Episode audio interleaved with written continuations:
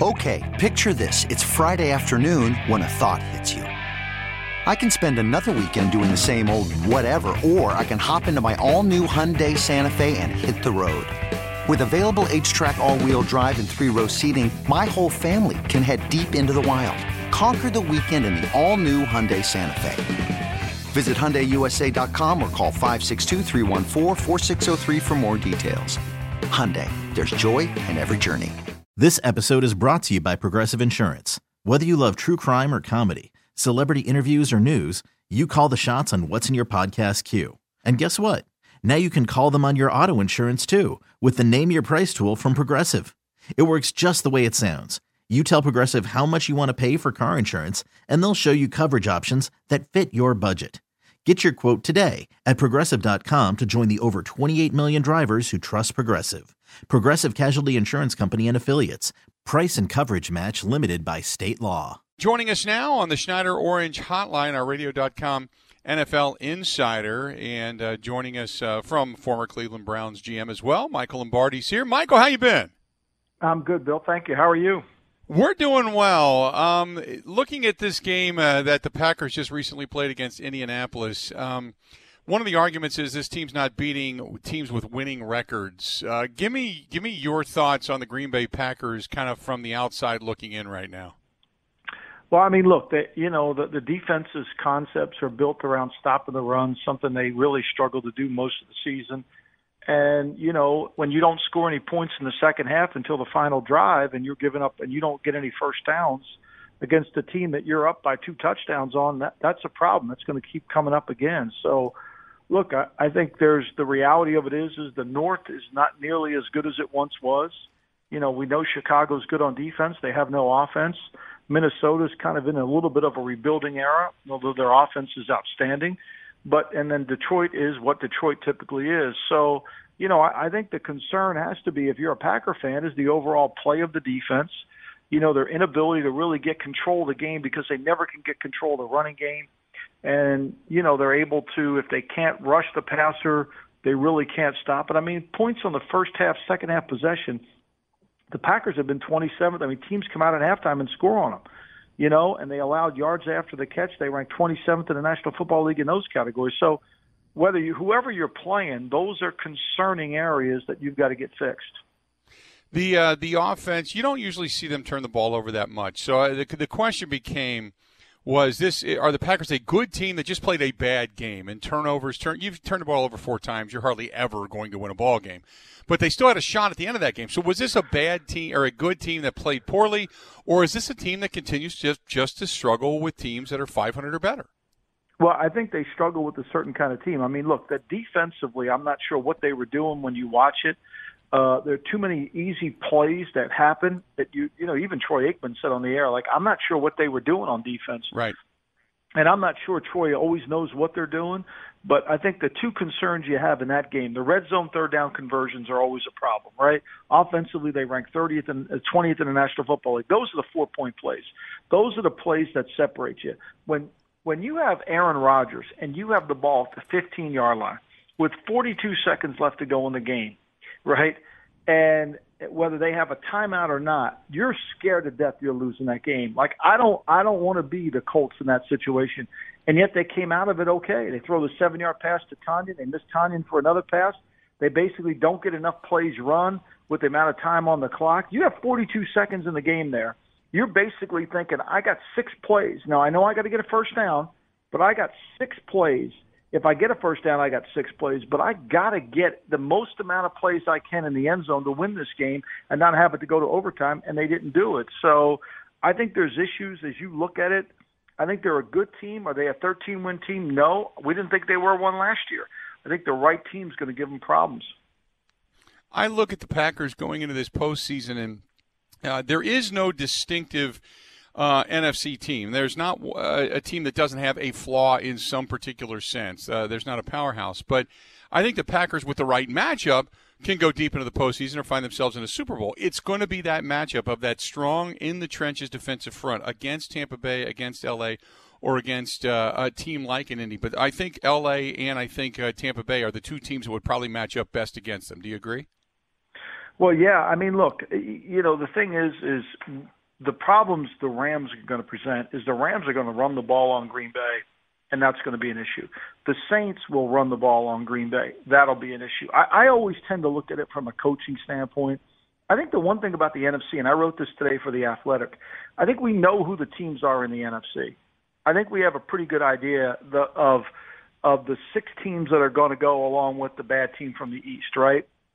I mean, we know it's going to be one of those bad teams in the East. We know Green Bay is going to represent the North. We know probably two teams will win that will be in the South. The Saints have the two-game lead plus a game. And then there'll be three teams in the West. Now, which matchup do the Packers want to play in the first round that they think they could get off the hook? Is it Seattle?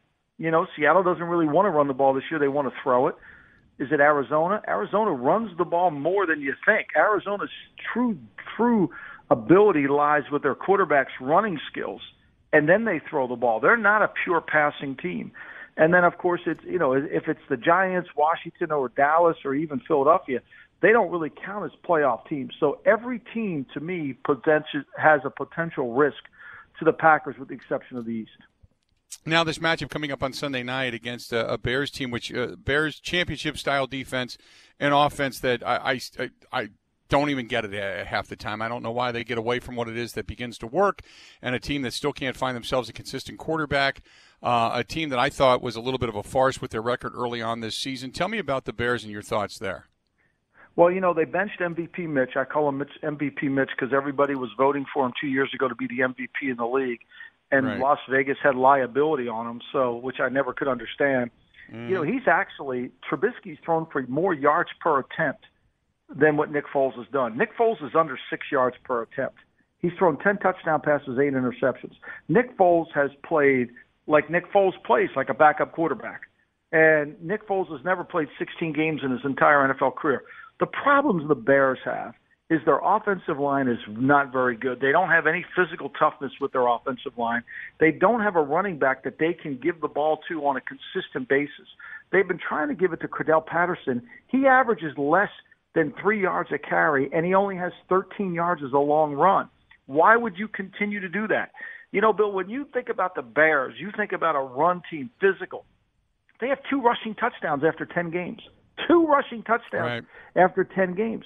They don't have an identity. They've hired a play caller, Matt Nagy, from the Andy Reid tree. All they want to do is throw the ball. All they want to do is throw the ball, but they can't do anything well. They don't throw the ball well enough. Their leading receiver averages 12 yards a catch. They can't make explosive plays down the field. This is a bad offense by scheme, by design, and in the offensive line. Talking to our Radio.com sports NFL insider and former Cleveland Browns GM Michael Lombardi joining us on the Schneider Orange Hotline. You'd mentioned the rest of the NFC.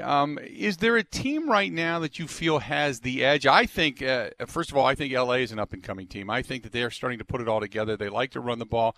If Goff does enough just not to kind of manage the game and just not screw it up, I think they're going to be a really tough out. I like Seattle, but I still think their defense is susceptible. You had mentioned Arizona. But I really like New Orleans, but the Packers have already beaten them. I don't know what they present to the Green Bay Packers that would cause the Packers to really kind of have a matchup nightmare. But talk about some of the other teams in the NFC. Who you think might be that front runner right now? Well, look, you know, when you have Aaron Rodgers and he's averaging over 8 yards an attempt, you're a front runner. As much as the problems they have, you're as good a front runner as anybody. I mean, the Saints are a good team. I think Taysom Hill came in. He threw for almost 80% completion last week. He was sensational. Alvin Kamara didn't even make a difference in the game. It was Michael Thomas and Taysom Hill. So they're going to be an issue. I think the Rams, you said if the Rams protect Goff, and really the key to the Rams are, last night what you saw was Sean McVay's masterful performance in terms of throwing the quick game, really getting the ball out of Goff's hands quickly so Todd Bowles couldn't pressure him, and took basically the New Orleans Saints game plan and duplicated it, and it made the Bucs defense, which is really pretty good, kind of neutralize them. So that's an issue there. You know, I think the Rams are good, but I think the Rams have to go against a team that can't dominate the front, you know, and that's a hard thing to do. The Saints can pressure Goff. Goff's going to play as well as his protection. I think there's no doubt about that. I think the Saints and the Packers are probably the two best teams along with the Rams. I think that'll be the fight. Real quick, over in the East, is it just Kansas City and Pittsburgh? Nobody talks about Pittsburgh. Pittsburgh's the only team without a blemish on their record. And while we kind of mention them, it's almost like it's a throw-in. I still think they're a really, really good team, and the fact that Ben has been feeling it all season long, their defense has been playing lights out. I really like that team. I don't know why they don't get more respect. I don't know either. I mean, they're really good. They have a defense that can rush the passer, and they have an offense that can get the lead. They're really good.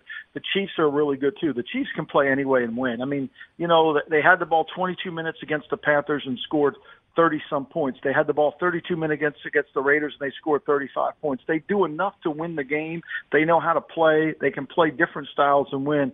To me, this is really about who can beat the Chiefs when it comes time for the Super Bowl. The Steelers are one of the few teams that actually I think have a chance too. Great stuff as always. I certainly appreciate it, Michael, and we will talk to you again down the road real soon, okay? Thank you so much. Happy Thanksgiving. Happy Thanksgiving to you, too. Have a great holiday. There you go. Michael Lombardi, Radio.com sports NFL insider and former Cleveland Browns GM, joining us on the Schneider Orange Hotline. Schneider hiring drivers right now. You work hard, they treat you fair. 80-plus years they've been doing it. Call them 844-PRIDE. Go to schneiderjobs.com. Our insider calls brought to you by their new Mercedes-Benz vans. Find out how far an extra mile really goes. You could spend the weekend doing the same old whatever, or you could conquer the weekend in the all-new Hyundai Santa Fe. Visit HyundaiUSA.com for more details. Hyundai, there's joy in every journey.